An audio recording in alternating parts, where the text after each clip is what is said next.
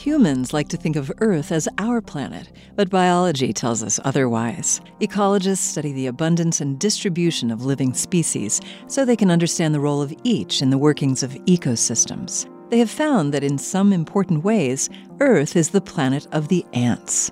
Ants play a central role in almost every land ecosystem, except in extreme environments like Antarctica. There are currently 15,000 ant species known to science, and they inhabit a wide range of microhabitats from soil and leaf litter to living and decaying plants. Long before humans ever existed, ants thrived on Earth. The oldest known fossil of an ant is 100 million years old, meaning ants have existed since the time of the dinosaurs. In 2022, a team of ecological researchers seeking a better understanding of the animal's ecological significance published an estimate of the total number and biomass of ants on Earth. To make their estimate, the researchers drew on 489 earlier studies involving the work of thousands of scientists. They conservatively estimate that there are at least 20 quadrillion ants on Earth, which amounts to 2.5 million ants for every human, with ant populations highest in the tropics.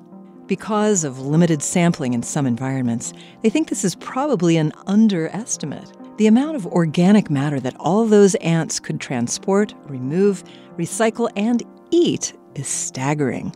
Although individual wild mammals and birds are more noticeable to us because of their size, the researchers estimate that ants have a greater ecological impact. Their abundance and diversity may be an important measure of environmental health. This moment of science comes from Indiana University with production support from the Office of the Provost. I'm Yael Ksander.